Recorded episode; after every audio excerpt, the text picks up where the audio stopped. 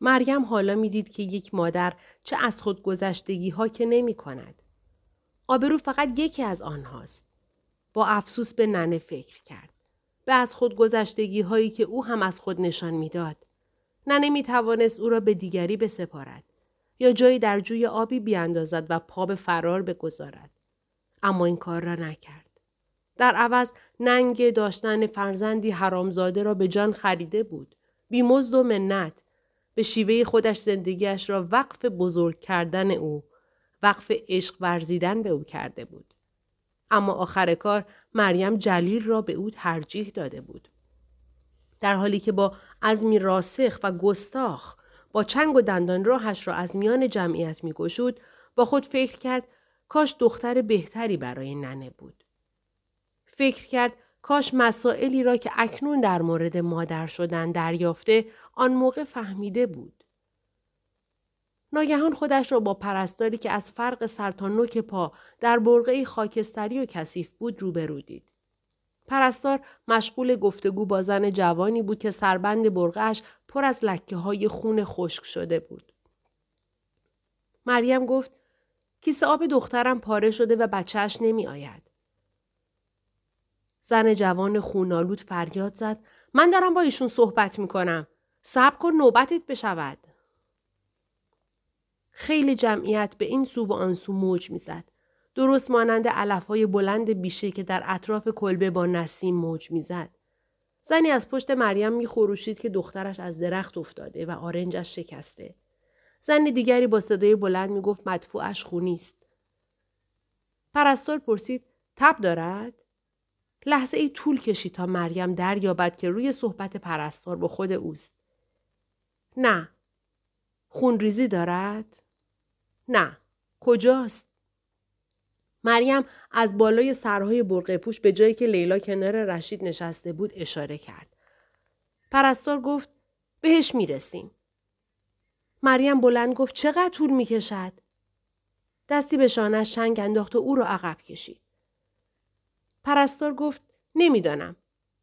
گفت که فقط دو تا دکتر دارند و هر دوتاشان فعلا سر عمل هستند. مریم گفت درد دارد. زنی که سرش خونی بود داد زد من هم درد دارم صبر کن نوبتت بشود مریم به عقب کشیده شد پرستار جلوی چشم او حالا دیگر پشت شانه ها و پس کله ها مانده بود بوی آرق شیرخارهی به مشامش خورد پرستار فریاد زد او را راه ببر و منتظر باش هوای بیرون تاریک شده بود که بالاخره پرستار صدایشان زد اتاق زایمان هشت تخت داشت که رویش زنها ناله کنان به خود میپیچیدند و پرستار پوشیده در برقه به آنها رسیدگی می‌کرد. دو تا از زنها در حال زایمان بودند. بین تختها از پرده خبری نبود. در آن سر اتاق زیر پنجره که به آن رنگ سیاه زده بودند به لیلا تختی دادند. کمی آن طرفتر دستشویی ترک خورده و خشکی بود و بالای آن بندی کشیده بودند و دستکش های پرلک و پیس را از آن آویخته بودند. در وسط اتاق مریم یک میز آلومینیومی دید. توی طبقه بالایی آن پتوی دودی رنگ به چشم می‌خورد. طبقه پایینیش خالی بود. یکی از زنها دید که مریم نگاه می کند. با خستگی گفت بچه های زنده را بالا می‌گذارند. دکتر پوشیده در برقع سورمه‌ای زن ریزه میزه و به سطوح آمده ای بود با حرکاتی پروانوار که هرچه که به زبان می آورد انگار هلهلکی و ملتمسانه بود. بچه اول طوری این را گفت که انگار دارد خبر می دهد. نه اینکه چیزی می پرسد. مریم گفت دومی است. لیلا فریادی زد و به پهلو برگشت. انگشتهایش توی انگشتهای مریم غلاب شد. سر زایمان اول مشکلی نداشت؟ نه. شما مادرش هستی؟ بله. دکتر پایین برغهش را بالا زد و وسیله فلزی مخروطی شکل را جلو آورد. برغه لیلا را بالا زد و سر پهن آن را روی شکم لیلا و سر باریک آن را به گوش خود چسباند. حدود یک دقیقه گوش داد. جای آن را عوض کرد. دوباره گوش داد. دوباره وسیله را جابجا جا کرد. حالا باید بچه را لمس کنم همشیره. یکی از دستکش هایی را که با گیره رخت از بند بالای دستشویی آویزان بود دستش کرد. با یک دست روی شکم لیلا فشار آورد و آن یکی را داخل برد. لیلا ناله کرد. کار دکتر که تمام شد دستکش را به پرستار داد. او هم آن را آب کشید و دوباره از بند آویخت. دخترتان باید سزارین شود. می‌دانید سزارین چی هست؟ باید شکمش را باز کنیم و بچه را در بیاوریم. چون پاهای بچه رو به پایین است.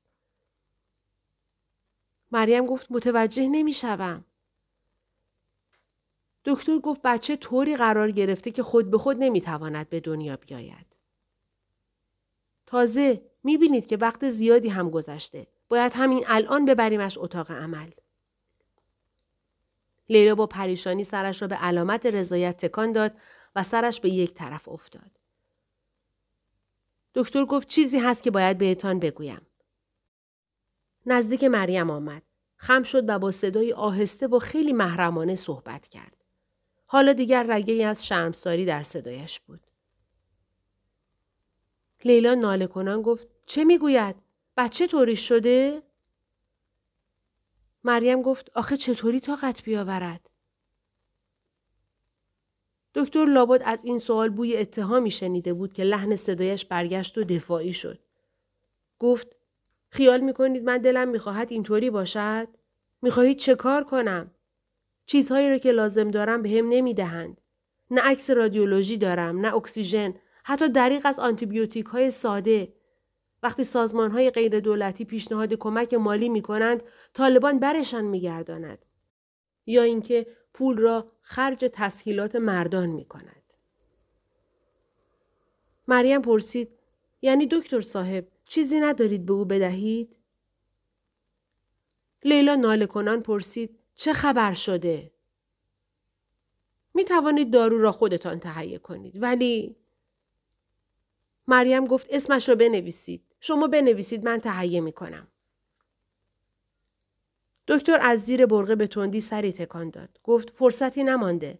اولا هیچ کدام از داروخانه های این حوالی این دارو را ندارند. پس باید بکوبید و بروید همه جا را شاید تمام شهر را بگردید. تازه شک دارم بتوانید پیدا کنید. ساعت هشت و نیم است. احتمالا به خاطر نقض حکومت نظامی دستگیر می شوید. حتی اگر دارو را هم پیدا کنید شاید توان خریدش را نداشته باشید. یا اینکه می بینید دارید با یکی از درمانده تر از خودتان سر دارو دعوا می کنید. فرصتی نمانده. باید بچه را همین الان بیرون بیاوریم. لیلا گفت به من هم بگویید چه خبر است. خودش را روی آرنجهایش بلند کرده بود. دکتر نفسی کشید بعد به لیلا گفت که بیمارستان داروی بیهوشی ندارد. ولی اگر دست دست کنیم بچه از بین می رود. لیلا گفت پس شکمم را بشکافید. روی تخت افتاد و زانوهایش را بالا آورد. شکمم را بشکافید و بچم را به من بدهید.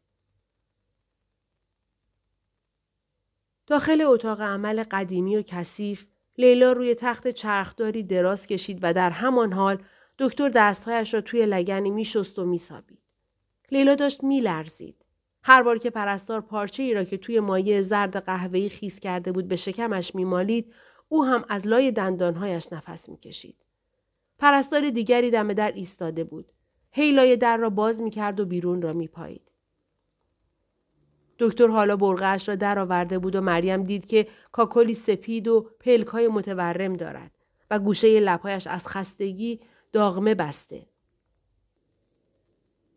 دکتر با سرش به پرستار دم در اشاره کرد و توضیح داد آنها از ما می‌خواهند با برقه عمل جراحی کنیم. او مراقب است که هر وقت پیدایشان شد برقه را سرم کنم.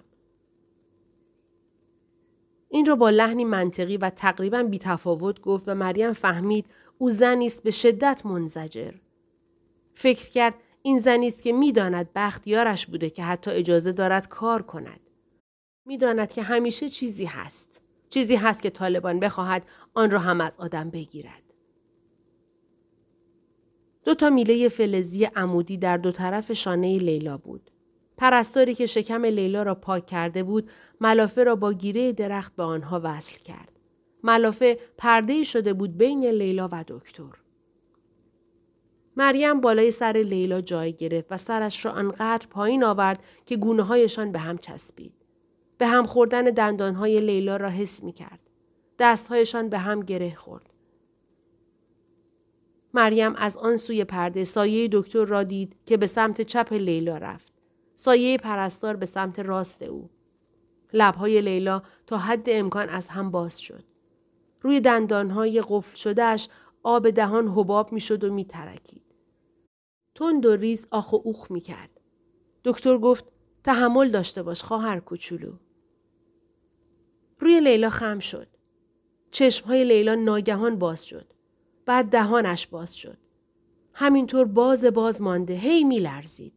رکهای گردنش کشیده می شد. سر و صورتش از دانه های درشت عرق خیس شده بود. انگشتهایش انگشتهای مریم را فشرد. مریم همیشه لیلا را تحسین می کرد که چه مدت طولانی تاب آورد و بعد جیغ زد. چهل لیلا پاییز 1999 کندن زمین فکر مریم بود. یک روز صبح او به قسمتی از زمین پشت انباری اشاره کرد. گفت می توانیم اینجا را بکنیم. همینجا خوب است. آنها به نوبت با بیل زمین را کندند. بعد خاک شل را به کناری ریختند.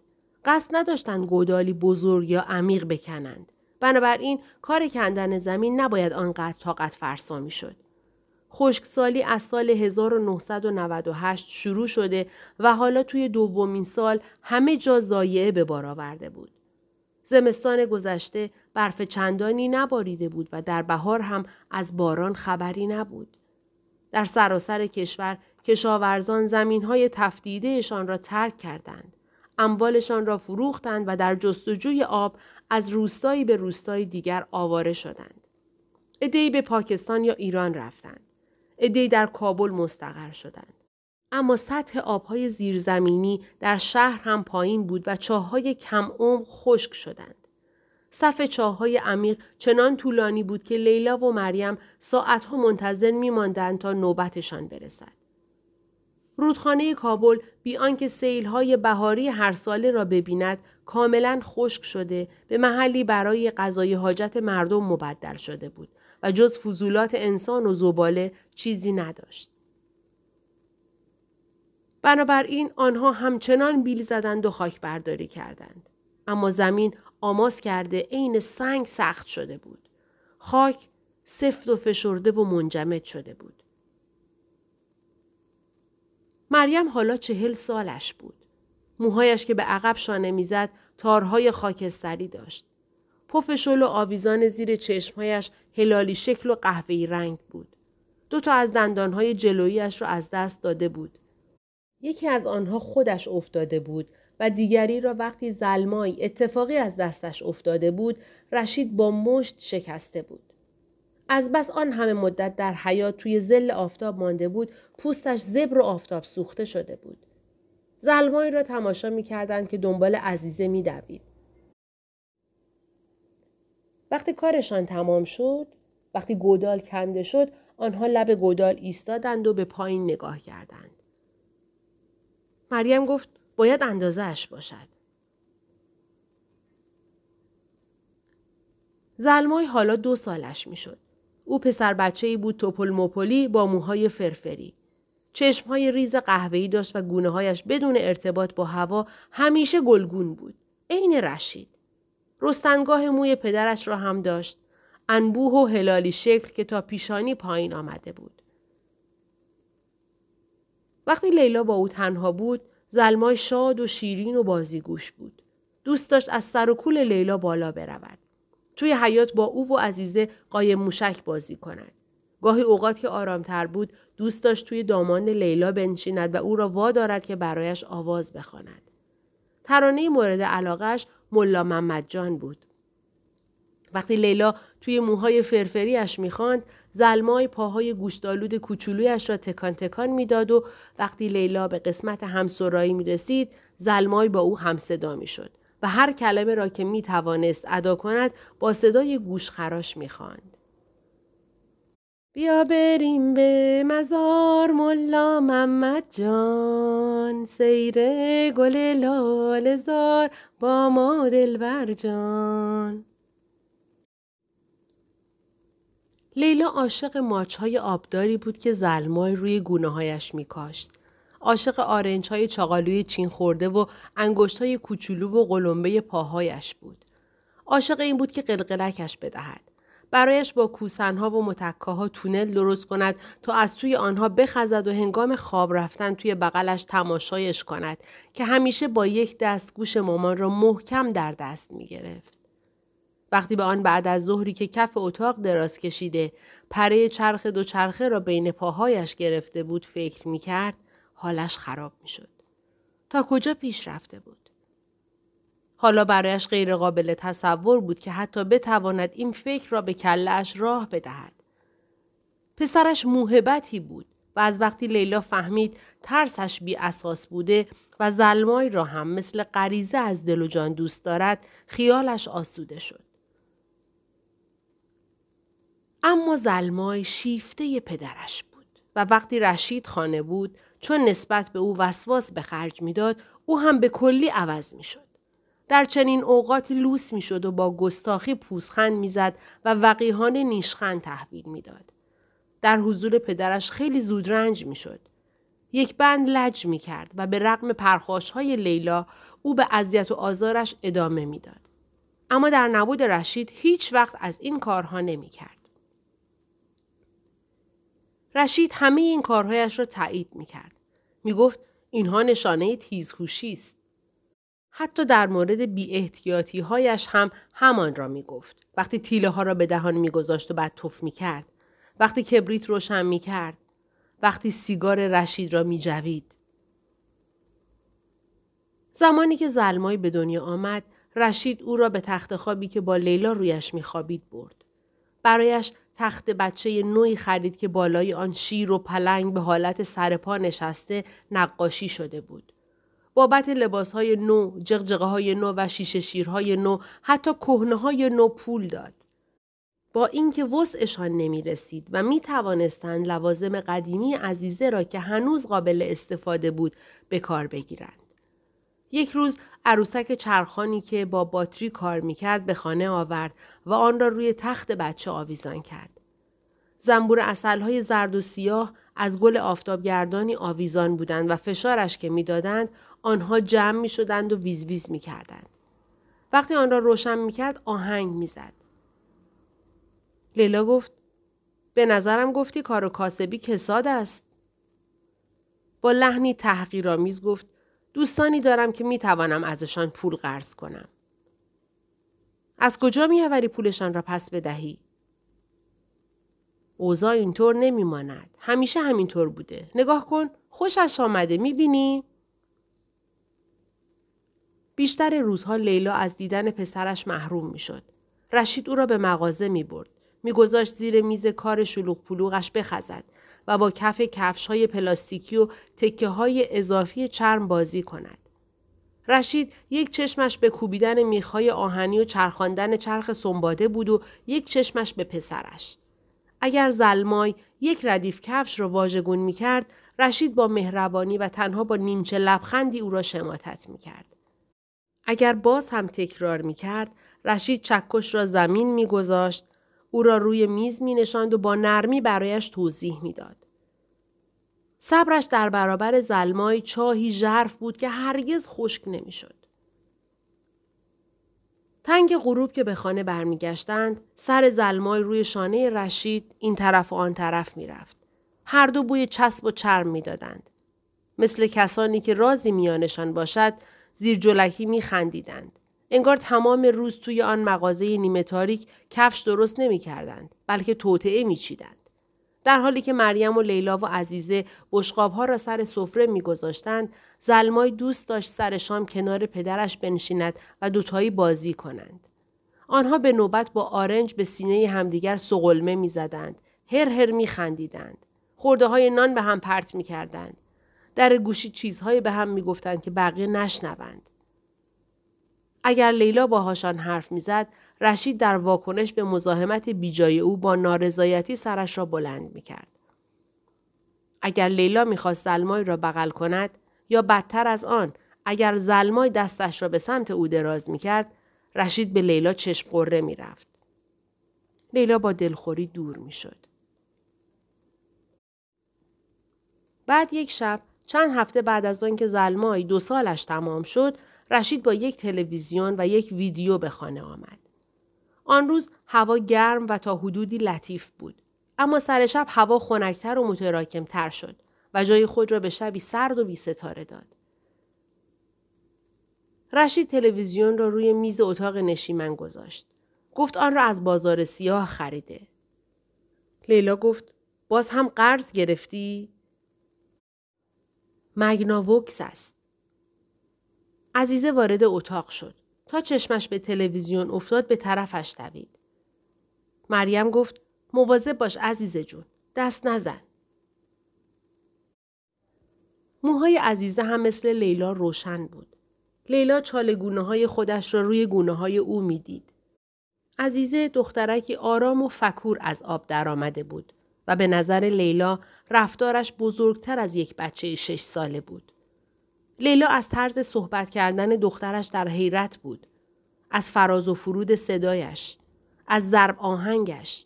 از مکس های متفکرانه و لحن صدایش که شبیه آدم بزرگ ها بود تعجب می کرد. این عزیزه بود که با شادمانی و اقتدار به عهده گرفته بود که زلمای را هر روز بیدار کند، لباس بپوشاند، صبحانه اش را بدهد و موهایش را شانه بزند. کسی که او را میخواباند، کسی که با برادر شیری و دمدمی مزاجش به هنگام بازی به آرامی کنار می آمد عزیزه بود. عزیزه دکمه تلویزیون را فشار داد. رشید ترش کرد. به مشتش چنگ انداخت و گذاشت روی میز. البته نه با ملایمت. گفت این تلویزیون مال زلمایی است. عزیزه به طرف مریم رفت و به آغوش او پناه برد. آن دو جانشان به جان هم بسته بود. آن اواخر مریم با خوشنودی لیلا شروع کرده بود به یاد دادن آیات قرآن به عزیزه. عزیزه حالا دیگر می توانست سوره های اخلاص و فاتحه را از حفظ بخواند و به جا آوردن دو رکعت نماز صبح را هم یاد گرفته بود. مریم به لیلا گفته بود تنها چیزی که می توانم بهش بدهم همین معلومات است. همین عبادات است. تمام دار و ندار واقعی من همیشه همینها بوده. زلمای حالا به اتاق آمده بود. رشید طوری نگاهش می‌کرد که انگار منتظر دیدن تردستی های پیش پا افتاده شعبد بازهای دورگرد است. در همان حال زلمای سیم تلویزیون را کشید. دکمه ها را فشار داد و کف دستهایش را به صفحه خالی چسباند. وقتی برشان داشت رد کف دستهای کوچولویش از روی شیشه محو شد. همانطور که زلمای یک بند کف دستهایش را می چسباند و برمی داشت، رشید با غرور تماشایش می کرد. طالبان تلویزیون را قدغن کرده بود. نوارهای ویدیویی را در ملع عام چاک داده و نوارها را از تویش درآورده و روی پایه نرده ها آویزان کرده بودند. دیشهای ماهواره را از تیرهای چراغ برق آویخته بودند. اما رشید می گفت اگر چیزی قدغن باشد به این معنی نیست که نمی شود پیدایش کرد. گفت فردا می روم دنبال چند فیلم کارتونی. کاری ندارد. آدم هر چیزی را که بخواهد می تواند از بازار سیاه پیدا کند. لیلا گفت پس لابد می توانی برایمان یک چاه جدید هم بخری. با این حرف نگاه تحقیرآمیز رشید را به خود جلب کرد. بعدها یک شب دیگر پس از صرف شام که فقط برنج ساده بود و باز به خاطر سالی از چای خبری نبود رشید بعد از آنکه سیگاری چاق کرد تصمیمی را که گرفته بود به لیلا گفت. لیلا گفت نه. رشید گفت که نظرش را نخواسته. برایم مهم نیست که نظرم را بخواهی یا نخواهی. اگر کل ماجرا را بدانی قبول می کنی. رشید گفت که از دوستان زیادی پول قرض کرده. بیش از مقداری که بهش گفته و اینکه درآمد مغازه به تنهایی کفاف پنج سر عائله را نمی دهد. قبلا بهت نگفتم چون نمی‌خواستم نگرانت بکنم. گفت تازه اگر بگویم چقدر رویش می‌کشند شاخ در میآوری. لیلا دوباره گفت نه. آنها در اتاق نشیمن بودند. مریم و بچه ها توی آشپزخانه بودند. لیلا سر و صدای به هم خوردن ظروف را میشنید. صدای خنده ریز زلمای و عزیزه را که داشت با صدای آرام و منطقی چیزی را برای مریم تعریف می کرد. رشید گفت بچه های دیگری هم مثل او هستند. حتی کوچکتر از او. همه توی کابل این کار را می کنند. لیلا گفت برایش مهم نیست که دیگران چه بلایی سر بچه هایشان می آورند. رشید با بردباری کمتری گفت من از نزدیک هوایش را دارم. جای امن نیست. یک مسجد روبرویش در آن طرف خیابان هست. لیلا بهش توپید. من بهت اجازه نمی دهم دخترم را به یک گدای خیابانی تبدیل کنی. صدای سیلی چنان بلند بود که نگو. کف دست چغر او محکم با گوشت گونه لیلا برخورد کرد و سرش را به دوران انداخت. سر و صدای آشپزخانه خوابید. یک آن خانه در سکوت فرو رفت. بعد ناگهان صدای پاهای سراسیمه توی راهرو به گوش رسید. مریم و بچه ها وارد اتاق شدند. نگاهشان از او به رشید و از رشید به او می‌رفت. لیلا مشتی به او زد. این اولین باری بود که لیلا کسی را می‌زد. بگذریم از مشتهایی که از سر شوخی با تارق به هم حواله می کردند. آن ضربه ها بیشتر با کف دست بود تا مشت. آن هم با حالتی آگاهانه و دوستانه که معمولا بعد از خلاص شدن از تشویش هایی که هم پیچیده بودند و هم هیجان انگیز به هم می‌زدند. آن ضربه ها را به ماهیچه ای که تارق آن را با استادی ماهیچه دالی مینامید می‌زدند. لیلا به مسیر هلالی مشت گره کردهش نگاه کرد که هوا را شکافت و چروکیدگی پوست زبر و خشن رشید را زیر بند انگشتهایش حس کرد. صدایی که ایجاد شد شبیه انداختن کیسه برنج به زمین بود. بعد جوری او را زد. در واقع ضربه را چنان جانانه خوابان که رشید پیلی پیلی خورد و دو قدم عقب رفت. از آن سوی اتاق صدای فرو خوردن نفسی بود و نعره و جیغی. لیلا نفهمید چه کسی کدام صدا را درآورد. در آن لحظه آنقدر بهت زده بود که متوجه نمی‌شد یا اهمیت نمی‌داد. فقط منتظر بود ذهنش کاری را که دستش کرده بود حلاجی کند. وقتی حلاجی کرد به این باور رسید که لابد لبخند می‌زده. لابد وقتی با کمال تعجب دید که رشید به آرامی از اتاق بیرون رفت نیشخند به لب داشته.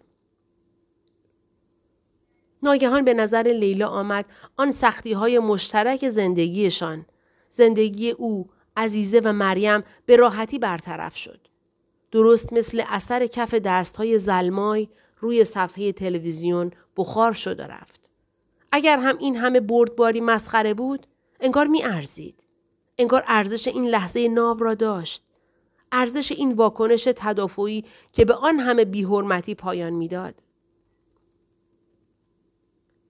لیلا متوجه برگشت رشید به اتاق نشد. تا اینکه دست رشید دور گردنش حلقه شد. تا اینکه پاهای لیلا از زمین کنده شد و بدنش محکم به دیوار خورد.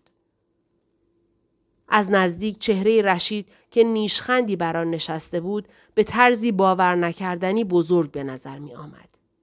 لیلا متوجه شد که با بالا رفتن سن چهره رشید چقدر پفالود و مویرک های روی بینیش چقدر ریز ریز و شاخه شاخه شدهاند. رشید لام تا کام چیزی نمی گفت. تازه واقعا وقتی کسی سر لوله تفنگ را توی دهان زنش می چپاند مگر چیزی هم برای گفتن دارد؟ مگر نیازی به گفتن چیزی هست؟ دلیل زمین کندن آنها توی حیات یورش های مکرر بود. گاهی یورش ها ماهانه بود و گاهی هفتگی و این اواخر دیگر تقریبا هر روزه بود. معمولا طالبان اموال را مصادره می کردند. به یکی اردنگی حواله می کردند و یکی دو تا پس گردنی به دیگری. بعضی وقتها هم در ملع عام به شلاق می بستند. به کف دست و پاها تازیانه می زدند. مریم که زانوهایش لب گودال بود گفت یواش یواش آنها هر کدام یک سر پلاستیک دور تلویزیون را محکم گرفته آن را توی گودال گذاشتند. مریم گفت باید اندازه باشد. وقتی کارشان تمام شد خاک را با دست رویش ریختند و گودال را از نو پر کردند. کمی از خاک را هم به اطراف باشیدند تا جلب توجه نکند. مریم دستش را به لباسش کشید و گفت این هم از این. تصمیم گرفته بودند وقتی آبها از آسیاب افتاد، وقتی طالبان دست از این یورش ها برداشتند، حالا یک ماه، دو ماه یا شیش ماه دیگر یا شاید هم بیشتر تلویزیون را در بیاورند.